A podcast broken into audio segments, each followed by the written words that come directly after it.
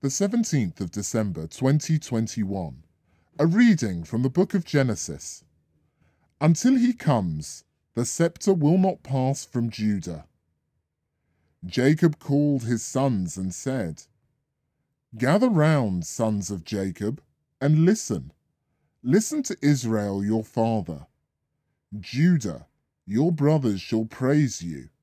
You grip your enemies by the neck. Your father's sons shall do you homage. Judah is a lion cub. You climb back, my son, from your kill. Like a lion, he crouches and lies down. Or a lioness, who dare rouse him? The scepter shall not pass from Judah, nor the mace from between his feet, until he come to whom it belongs to whom the people shall render obedience. The word of the Lord.